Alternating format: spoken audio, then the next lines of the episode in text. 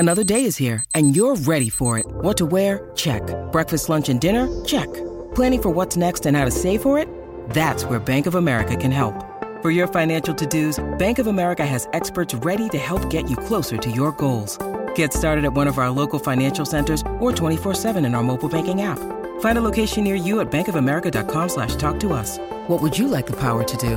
Mobile banking requires downloading the app and is only available for select devices. Message and data rates may apply. Bank of America N A, member F D I C.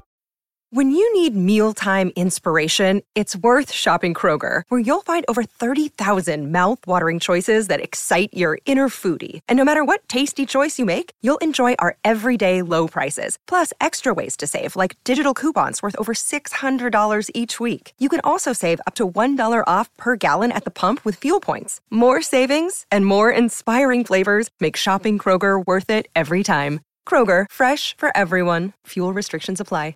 Hello, everybody. This is Marshall Poe. I'm the editor of the New Books Network. N B N listeners like to read books and buy them. So we thought we'd tell you that right now our friends at Princeton University Press are having a remarkable site-wide sale. You can get fifty percent off books, including ebooks and audiobooks, with the code fifty, F I F T Y, at checkout until May thirty-first.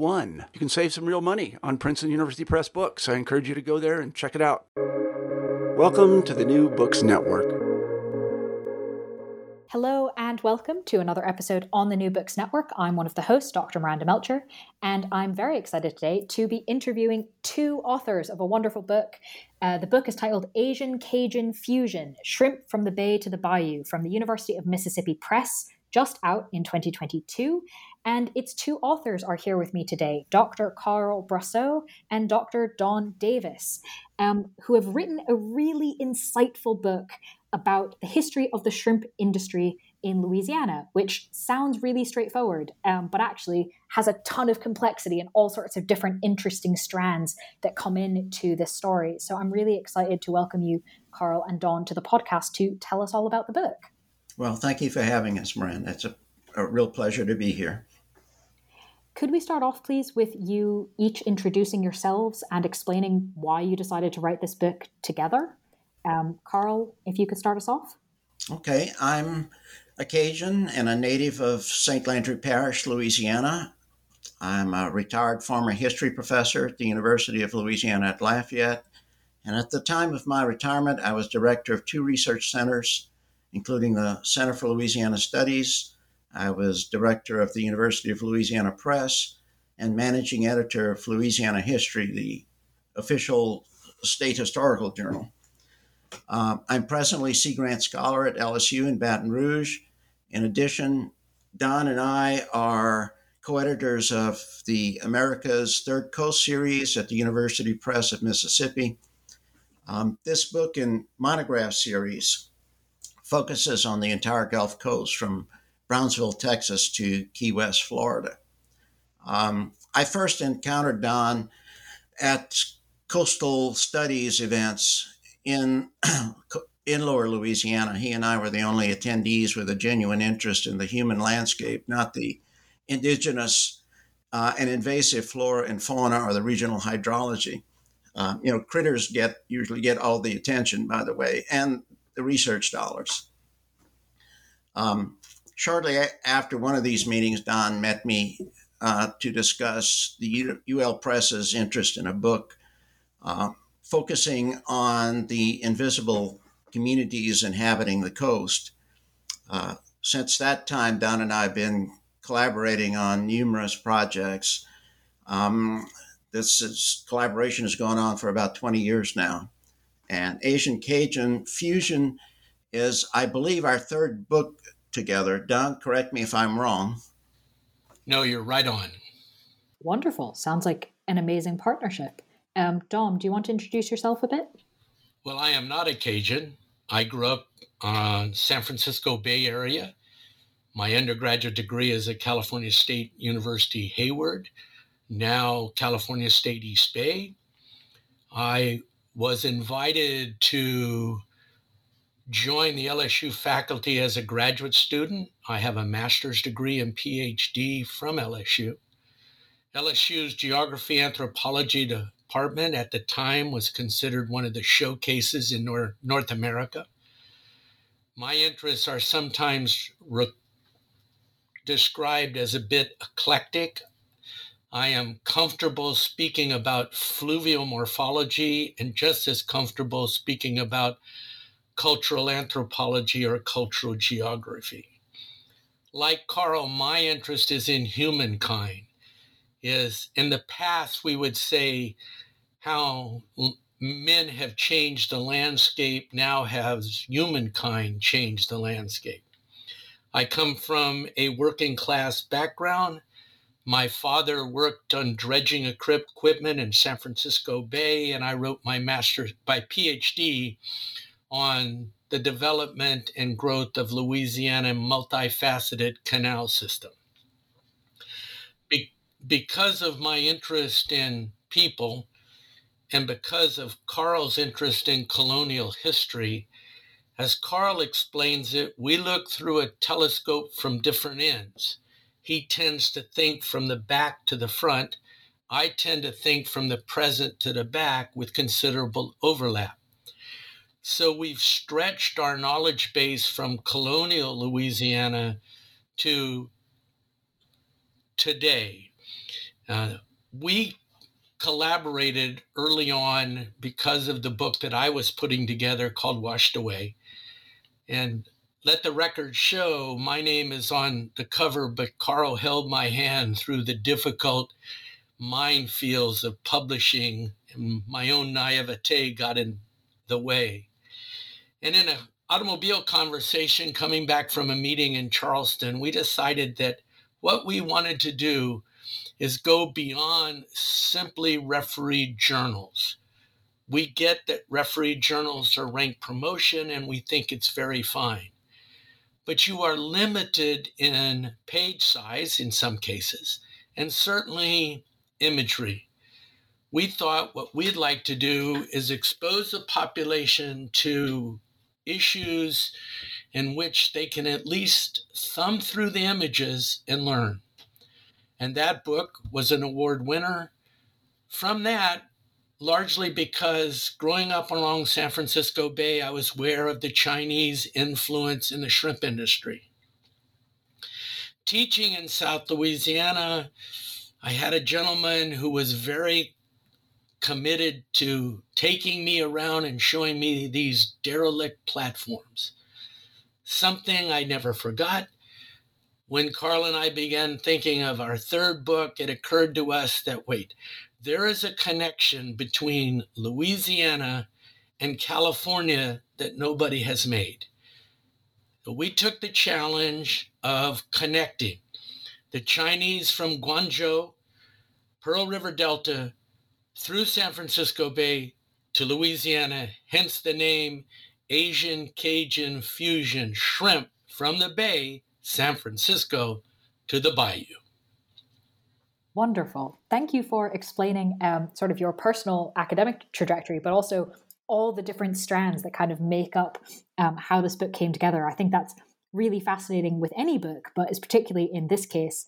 Um, and I will also say that of the hundred something books I've interviewed now, this is pr- definitely the prettiest.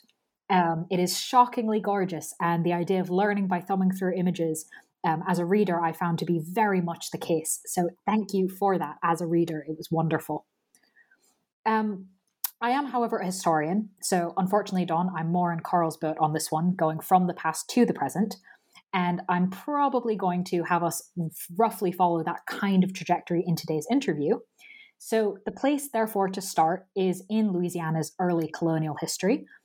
And I'm wondering, Carl, if you can tell us why shrimp do not feature prominently in this time period. Uh, that's probably the most shocking premise of the book for the South Louisiana population. Um, the, the French in the United States are notorious for their um, outright rejection of dishes, in, in, including maize or corn. Um, that there's something comparable at work with the French bias against uh, shrimp in the seventeenth and eighteenth centuries. The residents of Western France at that time generally considered shrimp to be a drunkard's food. And compounding this negative stereotype was the widespread belief that these uh, crustaceans were harvested by mean, nasty, and brutish troglodytes uh, inhabiting caves along the coast.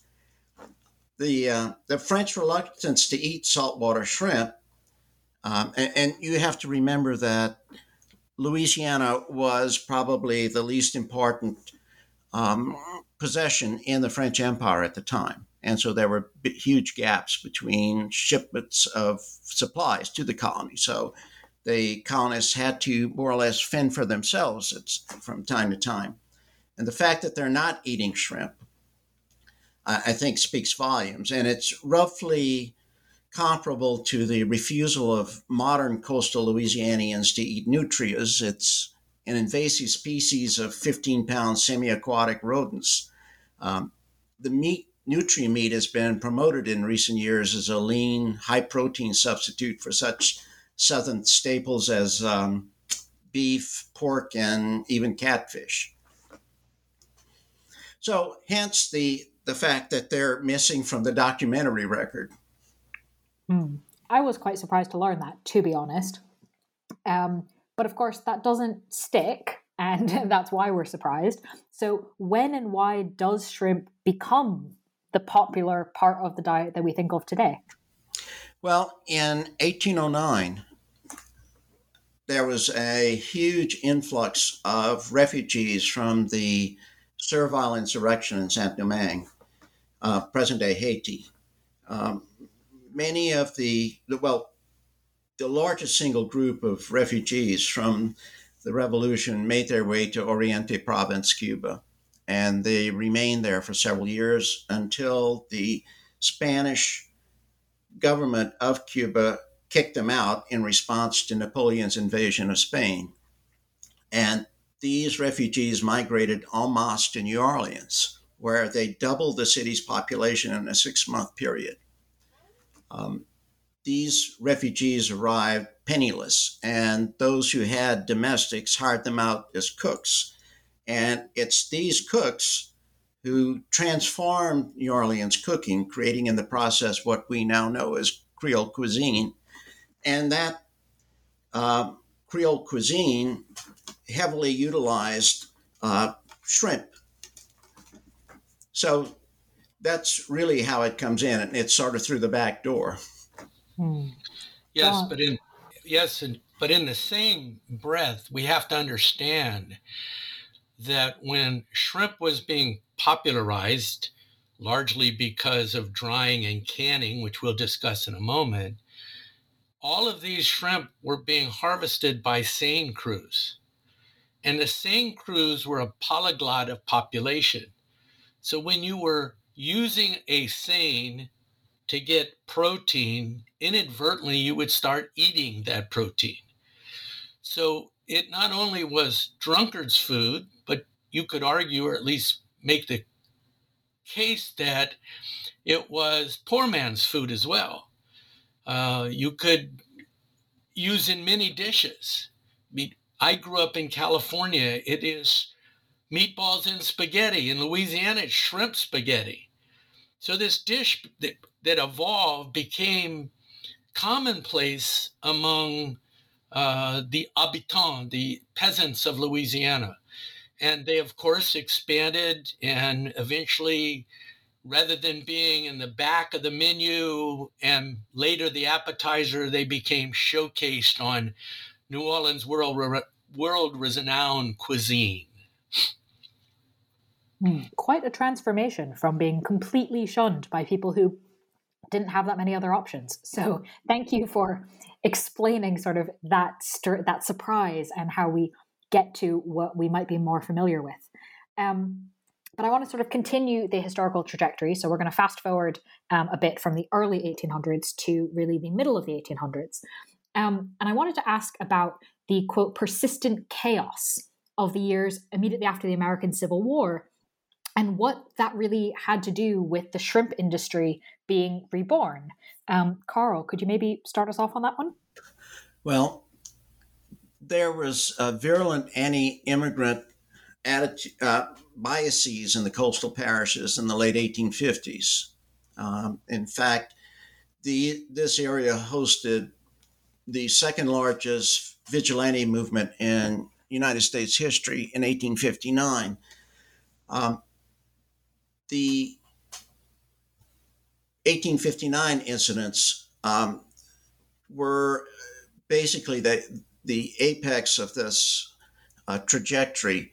And it becomes diverted, of course, in eighteen sixty with the national uh, election uh, that would lead to the secession of the southern states from the Union and the start of the American Civil War.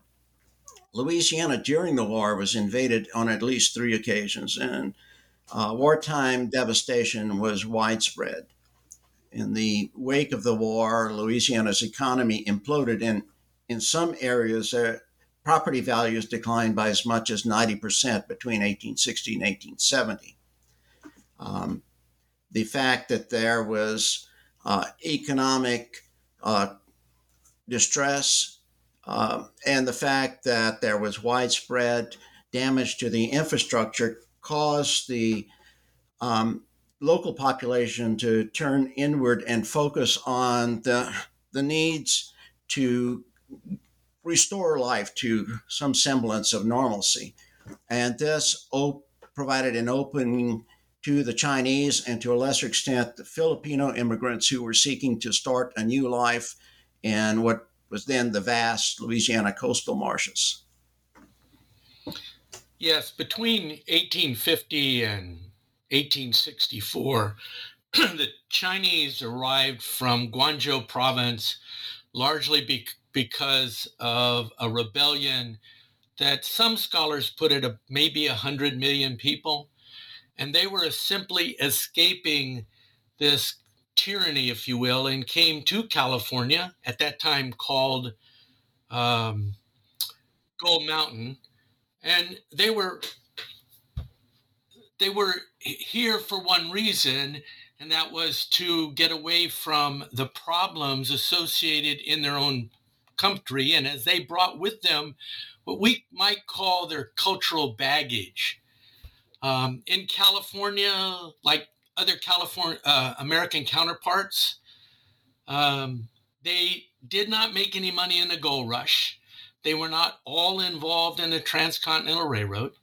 Many had other interests, and of course, the province that they came from in China is made up of the Pearl River Delta. As part of their cultural baggage, they brought with them the ability to dehydrate shrimp. Consequently, around San Francisco Bay, particularly on the western side, by eighteen seventy, there were at least thirty shrimp drying communities. Think of them as company towns. They were dehydrating a tremendous amount of shrimp. Over ninety percent went back to China. They did dry finfish as well, but they were involved in an industry where they were in competition with largely European fishermen who simply did not like their success. And as a result, there was a great deal of xenophobia in the San Francisco Bay Area. The camps were um, managed very well. The population was making money. By eighteen eighty-three, however, they had migrated into Louisiana. We're not exactly sure why, but they made their own villages, uh, singular, in these regions. And by eighteen eighty-two, the San Francisco Press was carrying on xenophobic principles, and that these Chinese were in essence running rampant in San Francisco. However, they continued to migrate into Louisiana, some fostered by the eighteen eighty-two Chinese Exclusion Act, which was in place for sixty-one years and limited the number of Chinese. To our knowledge, the only national legislative act to ban an entire ethnic minority to migrate into the United States. That momentum was fostered by the white Labor Party, by others, and it lasted from eighteen eighty-two to nineteen forty-three. Hmm. That's quite a long time. It is. And quite interesting to see um, already, right, the links between uh, San Francisco and Louisiana in this sense, and the kind of the knowledge that's brought and the um, kind of push and pull factors, I suppose, that brought um, the Chinese community to Louisiana. So really interesting yes. implications for the industry. Yes, and we have an eighteen eighty-six publication from a community in Louisiana, Donaldsonville. And on the front page, there is a note saying, "Chinese must go home." And on the second page, there is a note that a new Chinese laundry is opened up in the community. They were a bit conflicting. A little bit, yeah. Yeah, maybe can't make up their minds fully there. Um, well, it's, sorry, go ahead. It's an interesting thought. Certainly. Well, thank you for explaining kind of um, how the Chinese community got involved in shrimping in Louisiana and obviously um, had quite a significant impact on the industry. Um, but I want to touch, I want to ask about a point that um, you've raised already that also had a really big impact on the industry, which is canning. How did that change shrimping? Carl, maybe you want to start? Uh, one of the things that limited the industry in its early days, and this is before shrimp drying really gained a foothold in the Louisiana marshes. Um, you have to remember that without refrigeration in Louisiana's climate, um, particularly during the summer when the shrimp season is at its height, the uh, catch would probably be viable only for about five hours. This is based on information we've gleaned from Uh, biologists and people who actually have spent a lifetime f- fishing for shrimp. Um, so the geographical sh- reach of the industry was quite limited. Um, the canning industry allowed the Louisiana fishery to extend its reach exponentially. And by the eighteen eighties, eighteen nineties, um, the industry begins in New Orleans in the late eighteen sixties uh, with the Dunbar family's operation. But by the eighteen eighties, it has a continental-wide reach, and it's beginning to ship products overseas. And um, that that revolutionizes the whole industry because um, you suddenly are able to preserve Uh, a very, um, a, a very um, a, a foodstuff that spoils extremely quickly um, without refrigeration. And refrigeration comes in at roughly the same time that canning gets started. The ice allowed the fishermen to extend the geographical reach by going farther afield, bringing in larger quantities of shrimp, which in turn allowed the canning industry to thrive. Yeah, and, and by way of a footnote, I think it's important for you to understand that the immigrants that came to Louisiana did not just come from the Pacific Rim. The largest Chinese community south of the United States is in Cuba, about one hundred twenty thousand people. There's always been trade with Cuba. In fact, if you go to Havana, many of the buildings are built with Louisiana cypress. So we had immigrants coming from the West and then immigrants coming from the South. And when Carl talks about the canning trades, I think it's important that you have to realize until approximately nineteen twenty, all of the shrimp that has got into the marketplace were with seine groups. And they were first take to, taken to shrimp drying facilities. And then, as Carl mentioned, ice became important. But it's ice that was manufactured. It didn't come from the Great Lakes cut into blocks.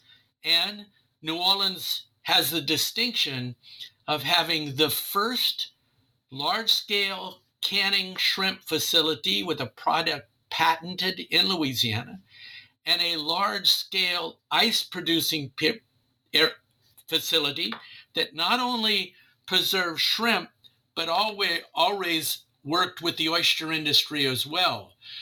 So when we look at this, it's important to keep in mind that this canned product was being distributed with the railroads. We know that the canning business began with the development of um, canned products circa eighteen seventy.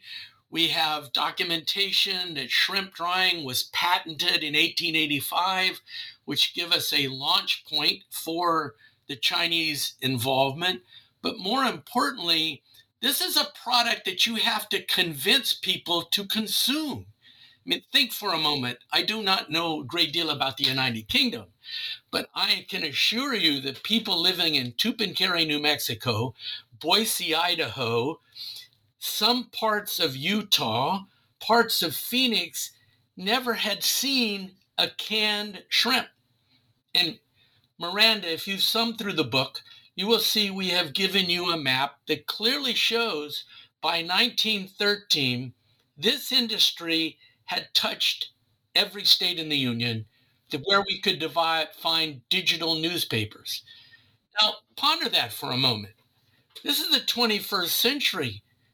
We're using a medium that reaches lots of people. How did you convince a person living on the Upper Peninsula of Michigan that this canned product had value? And the advertising and public information barrage was impressive. More importantly, how did a shrimp that was patented in the eighteen seventies by eighteen seventy-eight get to Hawaii? There's no telephone. There's no telegraph. Carl and I pondered that until we realized that it was on consignment. So a person took the risk to give this product to groceries in Hawaii, and the industry was smart enough that they labeled their product with numerous titles. Shrimp is shrimp, but if you look at the, the labels, you might ask, why a wide variety of labels? And the reason is you're selling this to groceries in the same community. So we have shrimp called Bayou something and shrimp called Barataria something. They're different labels. Therefore, if I discount one in my grocery, I'm not forcing the other grocery to discount. That's pretty far thinking back in the eighteen seventies to nineteen thirteen period. And the two most important words in the delivery system was giddy up and whoa. So you had this massive distribution, which is better than Kellogg's distribution of cornflakes, yet most people are unaware. Thank you for explaining it to us so that we are not unaware. Um, because it is really quite something to think about. And I can just imagine how stumped you must have been going, hang on a second, Hawaii? What? Um, because it really is quite amazing. And the, I'm the, I'm glad you mentioned um, the image in the book, the, the map showing the distribution, um, because it really makes it quite clear just how big an operation um, canning and ice, et cetera, and the railways um, made possible. And so the obvious kind of addition to that is, of course, refrigeration, when you no longer have to worry about generating ice in quite the same way. Um, so could you maybe add that on as a change that impacted the industry? Sure. Refrigeration is a modern term. Uh, many of us, myself included, remember the term icebox. And so you had a block of ice. But to the fishermen, who do not have refrigeration on board their sailboats, they had to take a five hundred block of ice and put it in the hold. That's H O L D, sometimes mispronounced as H O L E. Well, if that block of ice dropped, you would indeed have a hole. So once you put ice in the hold, now you could put your shrimp, but how did you get ice to the facility? And that was with ice boats. These were the lifeline to the small independent fishermen. They would hand seine, take it to a collection point. At the collection point, there would be a shuttle system. A boat would be on site and a boat would be at the shrimp shed. They would pass each other. The shrimp shed would bring ice. The fellow going to the shrimp shed would take shrimp. The fellow coming from the shrimp shed to the rendezvous point was also bringing supplies. So you had, in essence, a convoy making a general loop to guarantee you got shrimp into the hands of the processors.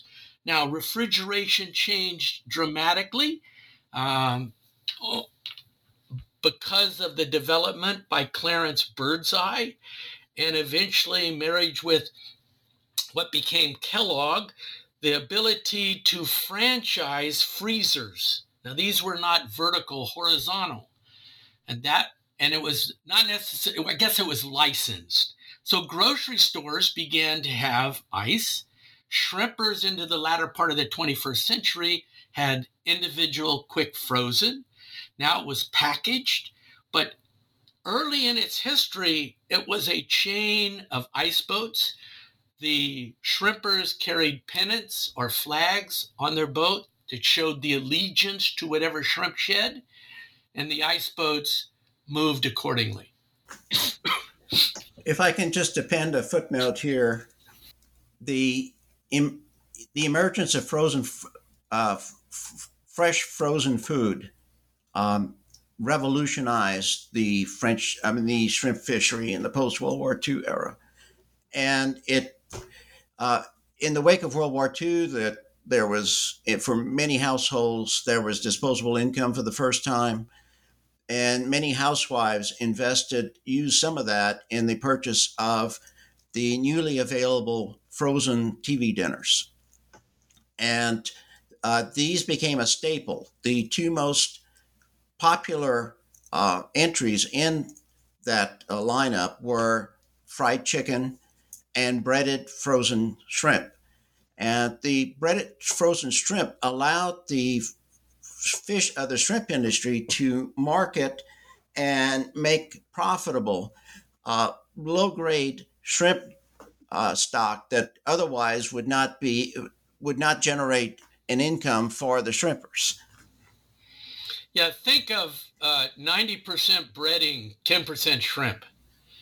And it was highly successful. The Swanson Company went from nearly nothing to over one hundred thousand units.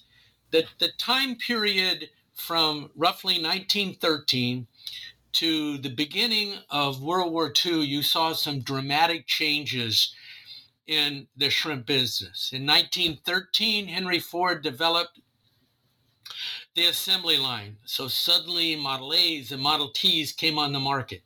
In nineteen seventeen, a device that came by way of England to New England was the shrimp trawl, introduced in nineteen seventeen. We begin to see the, the arrival of marine engines. And we have to be very careful here with terms we use. We are all familiar with General Motors, Ford Motor Company, motoring, and motor courts, which became motels.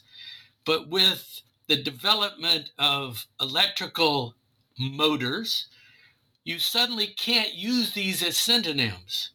But what happened is because Henry Ford developed the automobile, there were surplus engines, that time known as motors, that the local shrimp community retrofitted to power their boats. Now, these were hand-cranked. Many a person, and Carl and I have interviewed them, at least their descendants, and they, they break a wrist. But they had to become mechanized. Then we began to find, largely out of New England and the Great Lakes, a, a matriculation of marine engines. So we went from seine, sail, to power quickly.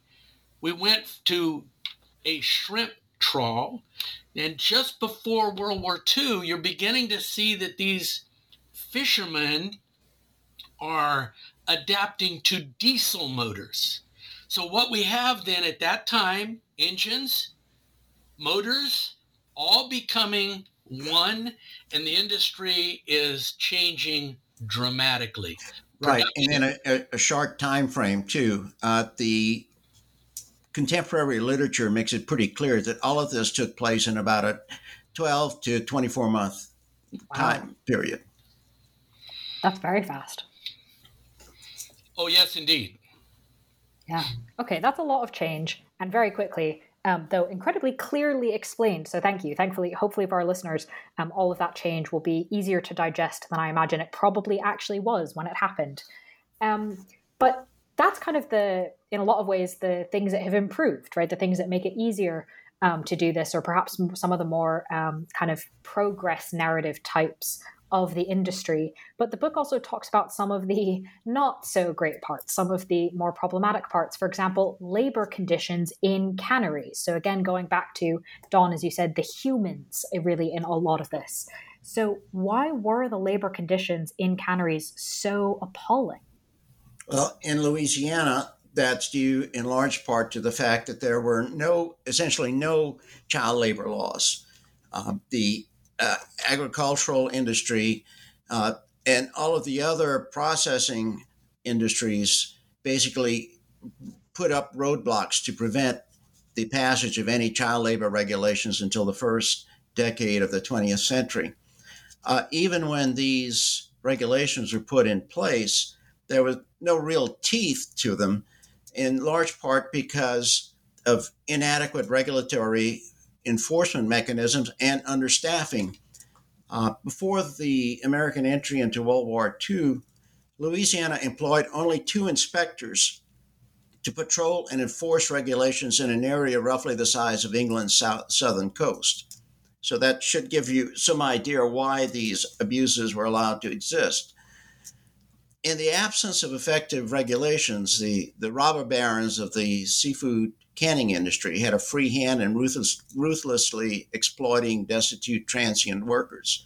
Uh, every season, at the beginning of the uh, shrimp season, for example, they brought in literally boxcar loads of transients from Baltimore, Maryland. Um, the uh, upon arrival, the men were separated from their families and sent off into the field, usually to operate the boats or to work on the docks. And the canners had a free hand in dealing with the um, the women, usually mothers, and their children in the picking sheds. Um, the fact that uh, prominent Louisiana politicians were heavily involved in the seafood industry, I'm, I'm sure was purely coincidental, Miranda. I'm sure. And wow. been, Anything it, you want to add to that one? Well, child labor laws were in place, but during World War Two, there was a concerted effort, and successful, to hire people as young as fourteen, because the male labor force in this country was either fighting in the western part of the Pacific or in Europe, and manpower was short, and yet meat was being given to the military, but protein was paramount, and it required children to help with that. So even during World War Two, you still had some egregious behavior with those involved in picking of shrimp. And right. when we, and those, I'm sorry, Don. No, no, go. You have to understand that uh, there is ammonia inside the these crustaceans, and when you're peeling them barehanded, uh, you're inevitably going to have some of that ammonia affect uh, the hands and the fingers in particular. Uh, generally speaking, and the child laborers, Um, and some of them were as young as three years old, um, had to be removed from the picking lines after just a couple of days of uh, work, simply because their hands were incapable of, uh, of working um, on the line anymore. It was just a horrific situation.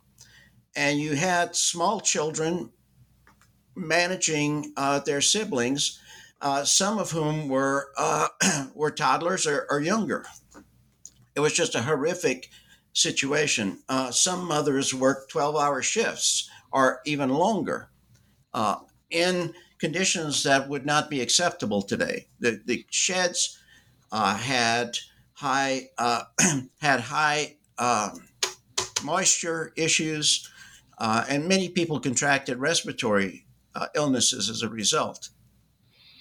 Yeah, the picking sheds had near nearly every, largely female and children, alum water to try to ease the pain from the prickly characteristics of peeling shrimp en masse. You were paid by the cup. You were given what were called shrimp nickels or tokens, scrip to some, and they were weighed and paid, and on a few occasions you had to spend it in the company store. Uh, it was a tough way to make a living for immigrants who came by train from Baltimore to Louisiana and Mississippi. Right. Now, this practice ended abruptly with the American entry into World War One, simply because most of these uh, immigrants were m- uh, members or, or former citizens of the Austrian Empire, Austro-Hungarian Empire, and as a result, they became um, uh, non-military uh, enemy uh, and potential fifth columnists. So they were banned by legislation from being anywhere near the coast, the American coast. Uh, as a result, the local population, meaning in the rural parishes, uh, Cajuns primarily, were pressed into service, filling those um, those voids. Yeah, there was always a need for labor, and that labor was local. Um, most of the shrimp sheds and picking sheds had a whistle. When the whistle went off, the local people went to work. And Carl's quite correct. This is the first time people made money. It was a largely barter, barter economy. In fact, we've talked to people that didn't get a telephone until after World War Two, didn't get electricity until after World War Two. So we were at the end of the road communities, and they were glad to work. They're all hardworking people, but it was truly um, blood on your hands. So I wonder if we can um, talk about a specific um, community within the worker population, which is, of course, the Vietnamese immigrants. Um, how did they sort of end up joining this community of all sorts of different people? And why did they have perhaps a particularly hard time integrating into this pool of labor? Well, first of all, you have to remember that in nineteen seventy-five, when the boat people first started making their way to the United States, that there was still a huge reservoir of anti-Vietnamese sentiment in the United States, largely as a result of America's military adventure in Southeast Asia. And so When first of all, when they arrived here, and interviews with the, um, the members of that migration make it very clear that there was a tremendous amount of hostility from the the native population, the established population in coastal Louisiana. And Don, if you can discuss some of the other issues, the points of conflict uh, regarding the Vietnamese entry into the, the fishery. Well, I think it's important that you understand that Vietnam was part of Indochina. It was a region where the population is Catholic. They are very fine with French cuisine and Catholic social services, highly active in recruiting them into Louisiana. And being a strong Catholic region, it, acceptance was difficult, but not as hard as going to South Texas or Southern Alabama. There is a certain camaraderie. Uh, we interviewed a Chinese gentleman that stole a C one forty, flew out of Vietnam, landed in Thailand, and the only thing he said is, "God, if you get me through this, I'm going to help my people." When we interviewed him, he had simply underwritten, uh, I think it was twenty Vietnamese to become Catholic priests. And they had, much as Western migrants had, a can-do attitude. They're very insular, just like the Chinese. They have their own benevolent society. But the one common denominator is they knew how to fish, just like the Chinese. And they got involved in the inter- industry. But the cultural backgrounds are much different. In South Louisiana, your boat is the best thing you own, and it is maintained perfectly. Because if you take a picture of it, that means it's not making money. And you always maintain your boats. The Vietnamese, on the other hand, did not necessarily follow that cultural tradition. And it was alarming to the locals. And yet, through time, they've integrated into the community well. Uh, estimated that twenty percent of Louisiana fishermen are Vietnamese. And it's hard to find out exactly, but somewhere between fifty and seventy percent of the shrimp harvest comes from what are called slabs, or the large steel-hulled shrimp vessels. But the link between South Louisiana and Louisiana is not a handshake. It's the Catholic religion. Mm.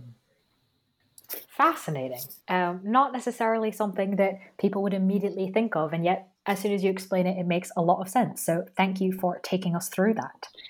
Yeah, and I'd like to add a footnote, if I will. Mm-hmm. Back up just a moment. When you look at a shrimp boat, a vessel, it's full of shrimp. None of those vessels carried scales. So how do you know how to be paid? Well, what we found is the Chinese introduced what was called the chini, C H I N E E basket. And for decades, this was the standard of measurement. And then it was into barrels, one hundred twenty-five pounds. And then it went to uh, plastic baskets. In addition, the things that made a difference is not only the otter trawl, but you have to understand that the backbone of the business is a winch, an engine, and a net. The rest is just humans sorting it out. And you need somebody to make the nets. So there was a whole business of net manufacturing, net shops. Nets were tarred because of the cotton. And then we've noticed the development of motors. Some of them became surplus during World War Two. One is a six seventy-one, diesel six seventy-one, also Chrysler six seventy-one. And it became the workhorse. Gray Marine became the workhorse. But what about the vessels? Remember, we're talking first about sail vessels. Those morphed into engine power, one of which is known as a Biloxi or a Biloxian. And that's the wheelhouse on the back. It was designed by Jaco Jack Kovacevic in Biloxi. And it was copied quickly by Louisiana's, well, the captains were electricians, mechanics, boat builders, shipwrights. They were often built in people's front yard. With the discovery of jumbo shrimp, we had opportunistic Floridians by the name of Felice, no, wait just a minute. Yeah, Felice Colino. Versag- Versaggi and Uh... John Santos Carinas. And they they launched another type of vessel with the cab forward. And locals call that a Floridian or Floridan. Well, so F for front, B for back. Both were wooden hulls. Steel hulls did not morph into the diet, diet the discussion slightly before World War Two. And the shrimpers did not believe in steel because of the acid from shrimp, perhaps rotting the steel. But after World War Two, World War Two, you get the big boats, the slabs, those that go offshore for maybe a month. Now, I want to put this in context. You look at a book like ours, you see one of these very large shrimp boats. The question is, how big are the fuel tanks? Carly, Carl and I have a colleague whose family's in the sh- shrimp business. She very kindly gave us the stack of papers to get Coast Guard approved. The combined fuel capacity is fifty thousand gallons. Recently, a gallon of diesel was five dollars. So before you leave the dock, they have a debt of a quarter of a million dollars. I don't think many people understand the upfront money for these people to make money on a product that hasn't seen a great deal of change. And then, of course, the single most important development perhaps was the development of the mechanic shrimp holder. And that changed the entire, entire paradigm because you went away from hand labor to mechanical labor. Production went up, and the shrimpers now had capabilities of working with large packing houses and expand their market wherever you could take a freezer load of shrimp. Mm. Thank you for um, helping us understand the kind of more recent changes, um, particularly in sort of equipment and all sorts that have created a lot of opportunities, but of course also um, simply just in terms of fuel costs. And of course, that's not the only cost um, that shrimpers also have to deal with, despite, you know, yay, it's great we have machines that can help us with this, but also um, there are some pretty big costs as well. So I was wondering if um, maybe bringing it up kind of fully to the present, you could tell us about perhaps one of the, maybe one of the biggest problems, or perhaps one of the problems that's increasing the fastest, which is, of course, um, the impact of climate change. How has this impacted the Louisiana shrimping communities? Well, Louisiana is clearly on the bleeding edge of global climate change, and that was clear as early as the, the nineteen nineties. Um, Land loss is probably the most readily apparent aspect of climate change in the Louisiana Gulf Coast area. Uh, over the last seventy years or so, Louisiana has lost approximately two thousand square miles of land mass. That's roughly the size of the state of Delaware. And to put it into a better perspective for your listeners, Louisiana's land loss is roughly equivalent to the size of England's historic Norfolk County. Uh, land loss has been particularly acute in the coastal parishes containing the estuaries that are the nurseries sustaining the region's major fisheries. Uh, land loss also removes the marsh buffers that protect inland cities and fishing villages from hurricane tidal surges that now inflict severe damage on communities more than twenty miles from a hurricane's landfall. The increased damage means, first of all, the inevitable loss of some fishing families who can no longer endure the physical, financial, and emotional toll of rebounding from ever more frequent hurricane landfalls. Uh, there's also a much longer recovery period for those who choose to continue in the fishing industry. These longer recoveries are caused in no small part by the widespread damage to the local infrastructure, the roads, the electrical grid, the water systems, the processing facilities, the ice factories, residential areas, of course, schools and stores, and so forth. Um, and the fact is that the, the storms are coming in with uh, increasing frequency.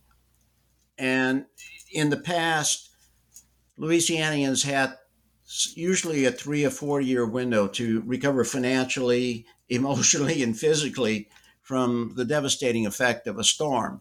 Now we're seeing numerous major hurricanes making landfall along the upper Gulf Coast uh, within a single season, and this is unprecedented.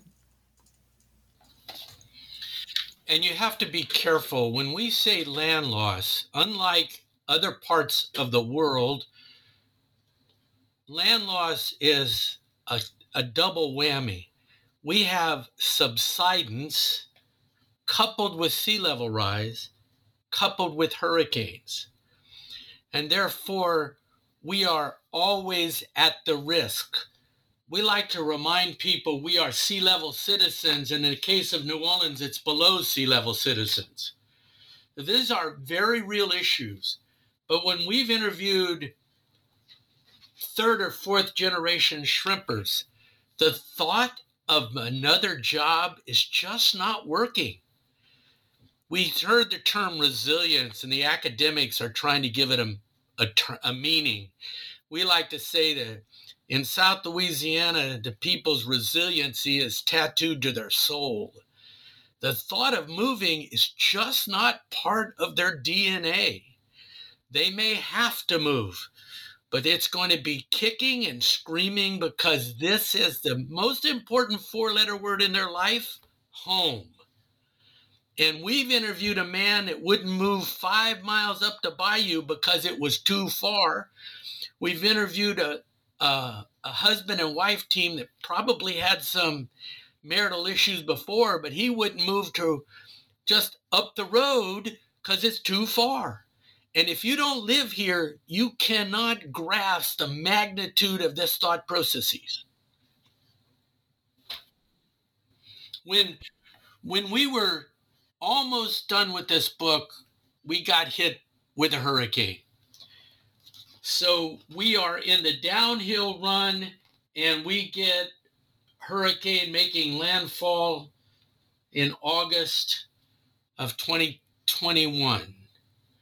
And then we, no, in, in August twenty twenty-one was one storm, another storm hit in September of last year, and we've been given a two-week deadline to put together an epilogue. We succeeded, and as a result, this book is the first printed matter about hurricane influence on the communities of South Louisiana, including a number of interviews where a lady is trying to run her shrimp business days after the event. There's no electricity. Carl covered all that very well. She has to truck it into Biloxi because her shrimpers are going out. And the reason is they have to fill the shrimp's ice capacity getting ready for Lent, which was a very big, important part of their uh, business. Uh, one, just to give you some perspective on the damage caused by that hurricane, and, and the, the last big one was Hurricane Ida. Um, uh, roughly one and a half million people were without electrical service, and some of them were without electrical service for months. Um, the estimated cost in terms of um, property damage alone was somewhere between sixty-five and eighty billion dollars. At least that, that's the current total. It keeps escalating. And when you have a shrimp boat that doesn't have insurance because you can't afford it, but that's how you make a living. They were navigating shrimp boats sunk in the bayou to get to the shrimp harvest sites because if they're not working, they're not making money, and they've got a house to rebuild. Mm-hmm. Mm-hmm. Well, thank you both for sharing that with us, um, both kind of the sort of academic research side, but really also the human side um, and understanding, um, as I guess, Don, as you said right at the beginning, kind of the interest is in the humans here. And so thank you for sharing that with us, um, kind of bringing us all the way from the historical up to the present and giving us a glimpse of certainly some of the challenges um, of the future. So thank you very much for being with us to talk about the book. And as a reminder to listeners, it's titled Asian Cajun, Cajun Fusion: Shrimp from the Bay to the Bayou, out from University of Mississippi Press in twenty twenty-two. Carl and Don, thank you so much for sharing your insights and wisdom with us on the podcast today. Thank you so much for having us, Miranda.